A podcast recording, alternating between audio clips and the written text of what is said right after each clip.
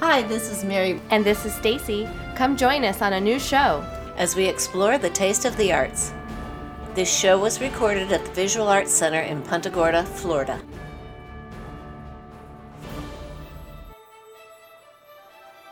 Okay, so welcome back. Stacy and I are here with Chef Keith from F M Dons.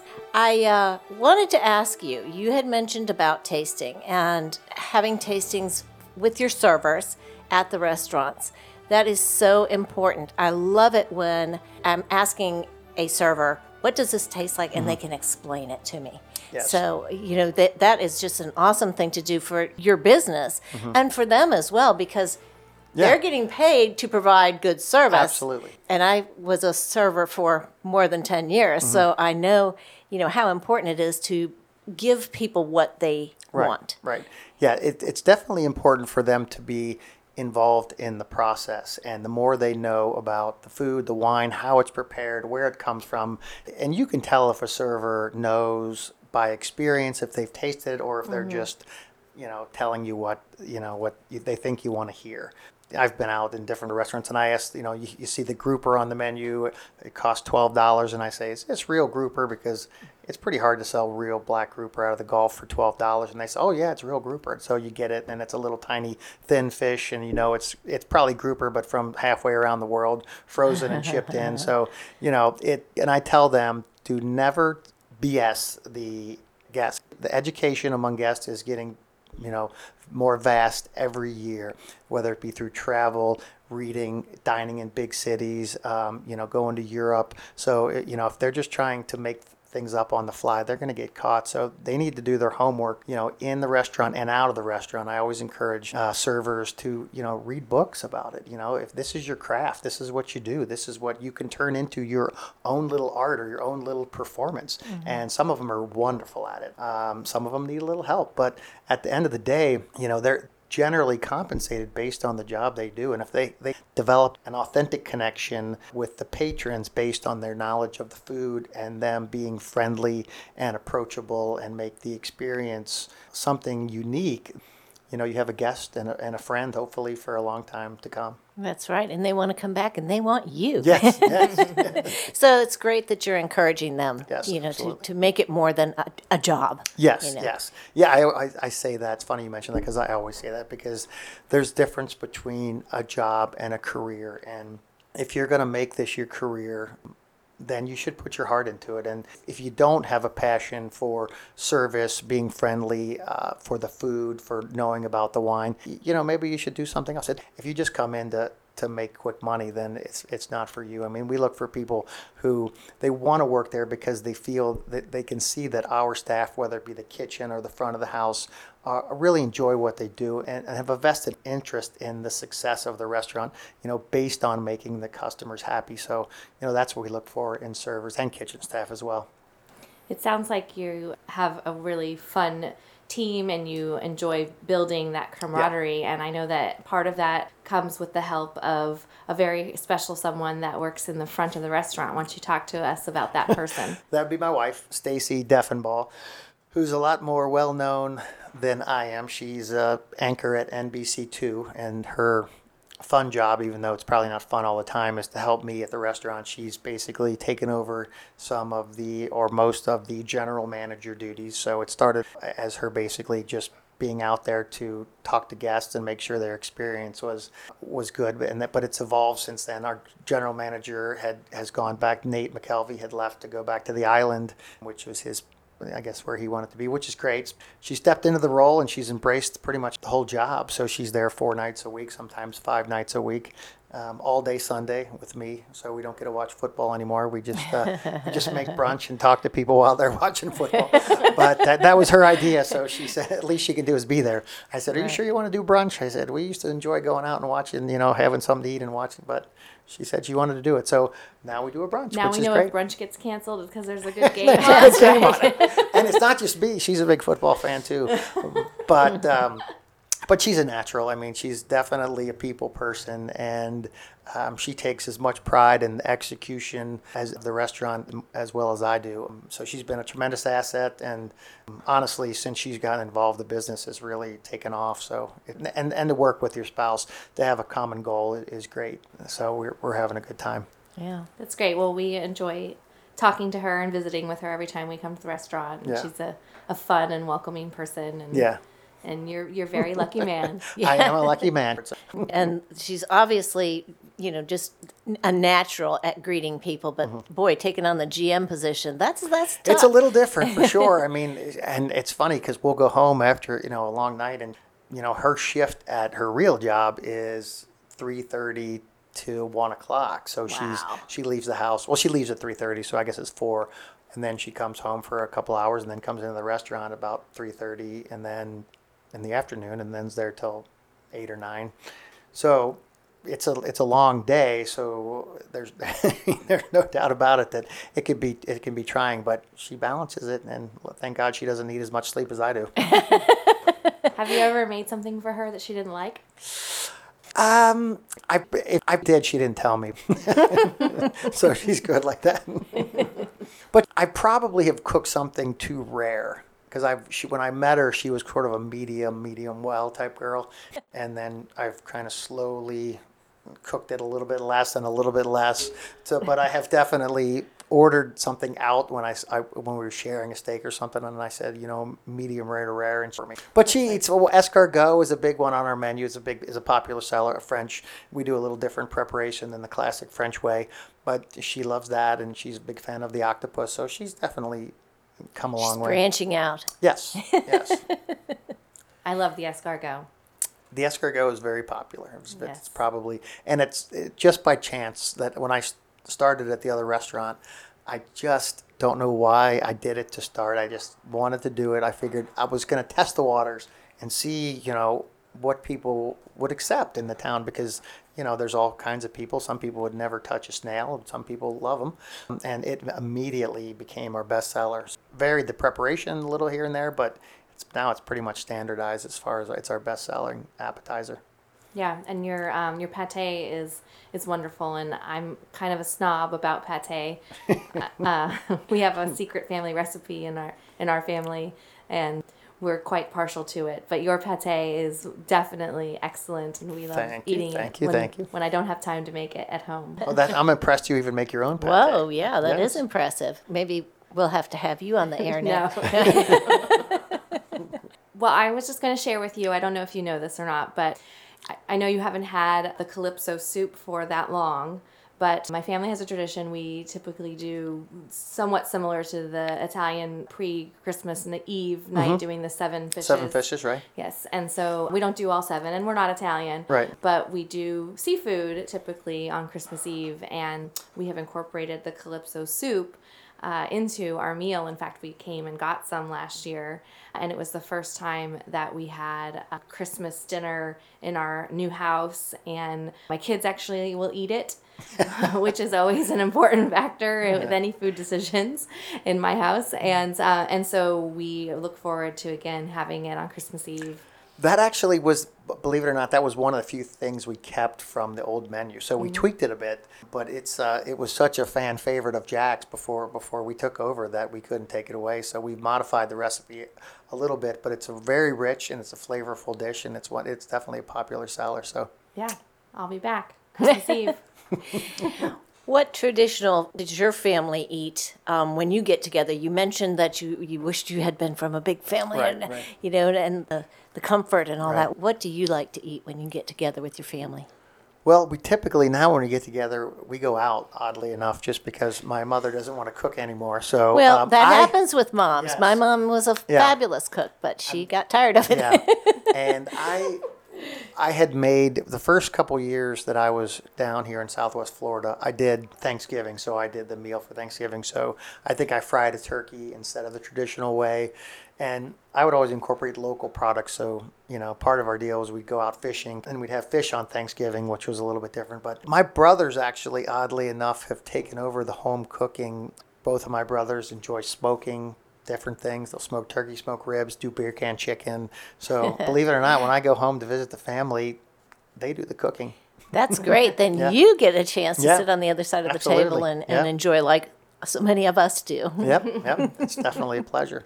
I made myself get away, but I have had for the last four or five years, people say, you know, I want to cook for you, to have you over. So just recently on a Monday night on my off day, Stacy and I went to a couple of our, the locals' house who cooked for us, and Brian Little was one of them. He cooked a fabulous dinner the other night. So, and then a couple of weeks ago, Pat Cataldo, another local guy, he cooked for us. So now we're I think I would be intimidated to cook for yeah, you. Yeah, yeah. They both I'm, really I'm thinking enjoy about Stacy making her yeah. pate and having you over. She says no. Yeah, no. If you're lucky, I'll give you a jar for Christmas. I'll try it. I'll try it. No, they did a fabulous job. I, t- I tell them just to, you know, people put too much stress on themselves when yeah. they're cooking, especially if they're cooking for a chef. I say, just have fun, make it, you know. It's an experiment. I've always thought of it as an experiment. That's why I like to cook. I'm not very... I don't enjoy baking so much because it's right. too exact. Yes. Um, but, you know, as if my friend Martha says, well, throw a boatload of this in and a handful of right. that, yeah. you know, yeah. and taste it and then change See, it. Yeah. I, I agree with you. Baking is something that I can do, but it is very exact. It's a science, which cooking can be too, but you have a little more leeway. Um, so we very rarely, I have guidelines of recipes for the cooks in the kitchen, but I feel like if they can know the ingredients and I teach them the right technique, that it will not only kind of embolden them to be better cook, care more about what they're making, whereas if they're just trying to get to the end of a recipe and become robotic, it lo- it may lose its soul.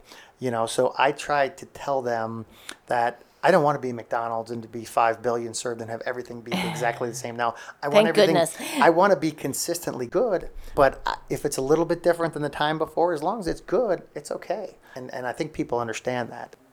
So the measuring part of things is not always there. When we make a soup, we always start it the same way, but one person maybe have put a little more of this and a little that, and, and I don't mind that. I, I think it's good. I think it. I think it helps the people who are making the food, empower them to be proud of what they made instead of saying they, they followed the recipe that I gave them. I gave them the technique. It's also proof that you're making it, and it's not something that you yes, bought out we buy. of that and absolutely. you reheated and served yes. it and then yes. charged somebody twenty bucks for it. Absolutely. Yeah, yeah, absolutely. You are making the food. Yes. And we, I think that that happens in yeah. real life. I mean, I, I have a soup that I make all the time. Mm-hmm. It's a family staple, and every time it tastes just a little, a little bit, bit different. different right. And mm-hmm. one of our favorite things is to sit down and say, if this, this time was better than the last time, right. or what did you change? Right. Or what would you do differently? Right, exactly. Right. Mm-hmm. Or, yeah. Gosh, That's I'm sorry, fun. I was in a hurry tonight, and it didn't come out right. Right, you know? right. Yeah, oh, I agree. I, to- I think that that is the best part of it, because... Not that I tell people, not that I'm saying be creative to them, but, you know, it, it shows that their growth and, you know, and that's the difference between a job and a career. I try to tell people that I want somebody in that kitchen to eventually take my job. I want to hand over the reins sometime when I'm, you know, can come in and take a little bit more of a leisurely approach to the business. I mean, somebody's going to have to take my position. So I want them to be able to make decisions on their own. And, and but it's all based on the technique. If you start things the right way and you start with good ingredients, ninety-nine times out of one hundred, it'll be good. Well, I wanted to ask this. I'm curious about growing vegetables. Mm-hmm. I love to grow vegetables. Mm-hmm. That's one of my favorite things. Right. Down here in Florida, not so much. It's a little challenging. Yeah, it can It's be very much of a challenge. I grew up in the Illinois and Ohio as well, so the soil, you know, I do things in pots. Anyway, right. I digress. The question is, do you grow any of your own herbs, vegetables, anything like that? And or where do you go shopping for them? Because I need to do that too. Yeah, um, I grow some herbs at home. Luckily, Stacy and I lived in a condo when we were in Estero, so we did have a little twelve by twelve garden. So we grew herbs there that I would bring to the restaurant. And now we bought a house up here in Punta Gorda, which we have a nice little yard in as well. So we haven't got to plant just yet because we were so busy opening the restaurant, but it's part of our sure. part of our plan. As far as shopping for vegetables, I do go to the farmers market on, on Saturdays. I have gone to a few other of the farms. It's it's a, it's kind of challenging because the demand for what we do can sometimes what we need is over what they produce or what they're willing to allocate to our mm-hmm. restaurants. We get some herbs from a local farm. A lot of our produce comes from uh, Naples farm.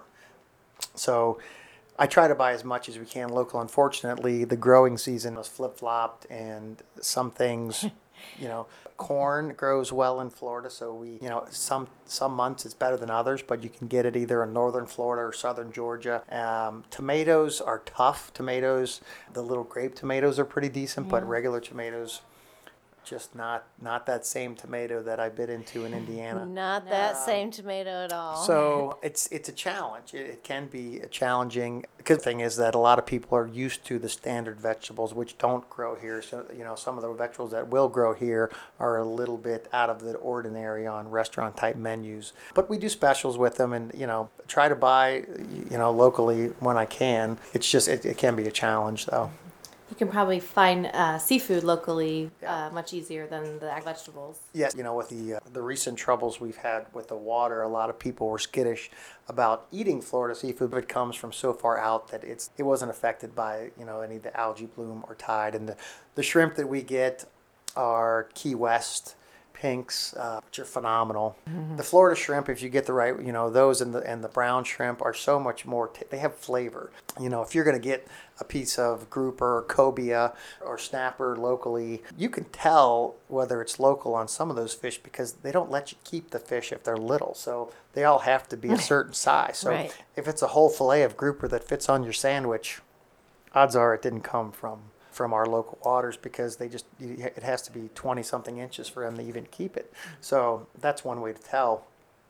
You know, grouper is is is, is expensive, but it's it's doable. You know, cobia, triple tail are all, always are great fish that are usually pretty abundant. And we always get Florida shrimp. Um, that's all I'll, I'll buy is Florida shrimp. But we do swordfish, which swordfish comes in the Gulf, way out in the Gulf, and it's in the Atlantic. And then if we do like a salmon or something, we always do Faroe Island, which is it's a, a very natural setting and, and natural, cold, clean water. You know, we have the Three Sons Ranch here. Right. We get bison from them, and we'll get the wild hogs from them from time to time and do a ragu with that. So it's, you know, there, there's yeah. it's for a small town. There's some a good amount of agriculture and stuff available. Well, what so you was going, I yeah. was going to say, and yeah. you were doing it very well. Yeah. So, and that's the only way I would sell something like that is you know who produced it. The conversation with the lady is they, they say, we harvest here. I mean, I get it the same day. Yeah. So it's harvested. I went, I go through, you know, stretches where I do stuff like that. And, you know, it's the beauty of it is you can talk to the person there and it's not a factory. And they say, well, th- this is when we harvest. And I say, well, when you harvest the next grass-fed cattle, they come in fresh and, and yeah. not worry about contamination. And once again, you're fostering that community Beautiful. feel, yeah, you know, absolutely. and bringing yeah. it all back around. Absolutely. It comes full circle. Yeah. People are becoming more and more connected to their food. And that's a good thing. I think we have a, a bigger responsibility to become closer to our food. Well, and I think when your palate expands and you start trying uh, things, then you're forced to know where it came from. Right. Because when it's not coming out of a box, yeah. you do get closer to that chain of events that yes. brings it to you. So absolutely. And this is the way most of the world has done it. We could go over history lessons, but you know the you know you know what and this Let's is the way art, science, yeah, history. Yeah, I mean, well, what you know the the The, the Industrial Revolution and everything, when food became easy to move, is when people started getting food from far away from where they lived. Well, and I think that for me, I like a blending of the two, because if you can, if you can mimic the flavors or um, influences of other places onto your food right. with locally sourced ingredients, yes, yes. then that's the best of both worlds. Yes, if you can use, yeah, and, and I agree one hundred percent. If you're in Tuscany and you order a, a pasta dish, a, a pork ragu, they will use wild boar. And it's not a tomatoey sauce, it's a porky style ragu where the shoulder is roasted or stewed. And, you know, the onions, the garlic, the aromatics, the carrots, the fresh herbs, the way I try to do it at the restaurant. We get the local hog, and we try to mimic this dish because it's a dish that was originated in Tuscany, so we're trying to do it like they do it in Tuscany, the same process, except we use the ingredients that come from right down the road. That's awesome. Yep. Well, I think that most of our listeners would thoroughly enjoy a stop at F M Dons in Punta Gorda, and I'm sure if you stay for a nice long meal, you'll get a visit from Chef Keith as he emerges from his kitchen. If not, his, just ask for me if you. And his white coat that he wears just like a superhero's cape. And speaking of which, we need to share your um, your website, your contact mm-hmm. information yep. with our listeners so that they can learn more sure. um, by the web. F M Dons dot com is the website, which uh, my wife has just redone. So it's got some fabulous, uh, another thing she does, some to some pictures. And, There's and, great pictures. Yeah, almost, I think almost all of our uh, dinner dishes are on there. We are open every day, lunch and dinner. We do a brunch on Sunday from ten thirty to three. We have happy hour daily. Mondays, we do mussels, mussels five dollars mussels and five dollars martinis. Very popular. We encourage you make a reservation so it can be properly staffed. I've, I've been buying pounds, one hundred fifty pounds of mussels, and we still wow. run out sometimes. Yeah. Um, so it's a very popular night, and we'll, I'm sure we'll do that at least through the end of the year. And we do a two for thirty-five on Tuesday, which is also quite popular, which it happens to be Tuesday today, so I have to go back to the kitchen here shortly. But just to give you an idea, our steaks are quite popular on that day because that's our more expensive item, so the deal is better. Every dish is seventeen fifty. Our normal price for a steak would be twenty-nine dollars. Um, we use very nice beef. I use uh, prime uh, United States Department of Agriculture rates the beef prime, not a Some people say prime rib, and that's just a saying, but the term prime really refers to if the, the cut of beef and how it's rated by the agriculture department. So prime is the highest choices, right? We use a steakhouse uh, style cut of prime, and you can you can get that for seventeen fifty on uh, Tuesdays, and it's quite a deal. Yeah, that's a great deal. Yeah, we have music on Wednesday, music on Thursday, music on Friday, and we also have a little jazz music on Sunday brunch. And we may expand that going into season. And there's um, a great Bloody Mary bar. Yeah, Bloody Mary bar on Sunday. The, the the brunch on Sunday is, uh, it's not a buffet. It's it's uh, a la carte, and it's a little more European style. We do frittatas and quiche. Uh, we do a couple of French-style dishes, a bouillabaisse, which is a seafood stew. And we make some French toast, waffles. I saw that the egg toast was gone. Egg toast, yeah, I... I I'll probably put it back on. You you can ask for it. It's just a, I can there ask you go. For it? You can ask for it. Oh, yeah. Good, because that's my favorite. Yeah, truffled egg toast is yes, what she's talking about. Yes, of course, truffled egg toast. Yeah. Let's see. Um, we've thoroughly enjoyed talking oh, with you, Chef me, Keith. Mary. It's just been awesome, and and I'm sure that our listeners are going to enjoy this show as well. What is there anything that you'd like to share with our w- listeners that we haven't talked about? Well, I would say that in regards to food, if you're cooking for yourself, which I encourage, even though I want you to eat out as well, um, that don't stress over little things. I have a lot of people that ask for recipes from things that we do, and they may not be able to get one ingredient. Now, if it's a tomato soup and you don't have tomatoes, then that's a problem. But if it's a little ingredient, don't don't stress over it, you know. And following recipes is just a starting point. Uh, beyond that, if you learn the technique, and it's not a complicated technique, it's just a certain way to do things.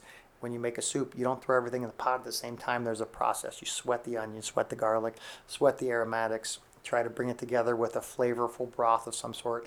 But if you learn a little bit about technique versus recipes, eventually all you're going to need is the ingredients, and then you're going to know what to do with them. So I would say that you'll gain confidence by just trying it and not worry about details so much, and then buy the freshest ingredients um, that you can get. And when you think about food, don't always think about portion size. Think about the quality, and, and enjoy your food in, in a manner which is civilized and slow, and have conversation over the meal. Then you'll eat a little more sensibly, a little bit slower. Enjoy the moment, and, and not try to wolf your food down and go on to the next task. The, when you eat, uh, you know, enjoy, so you can you can enjoy the, the process of, of the meal and not just get sustenance. So, right. So no stress, no fuss. No stress. No. Don't stress over food, and, and enjoy it. Make it fun and um, enjoy. Yeah. You know, I'm gonna have the ultimate no stress. I think I know where I'm going for dinner tonight. That sounds. It good. Will be F M Dons. Oh, that's sweet. And we'll see you there. Okay, well, thanks great. For having me, ladies. I thank really you, appreciate Chef it. Thank you, thank you.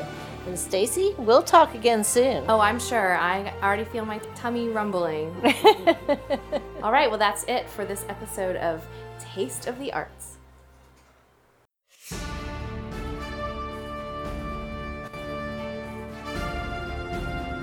Thank you for joining us on The Taste of the Arts. This show was recorded at the Visual Arts Center in Punta Gorda, Florida.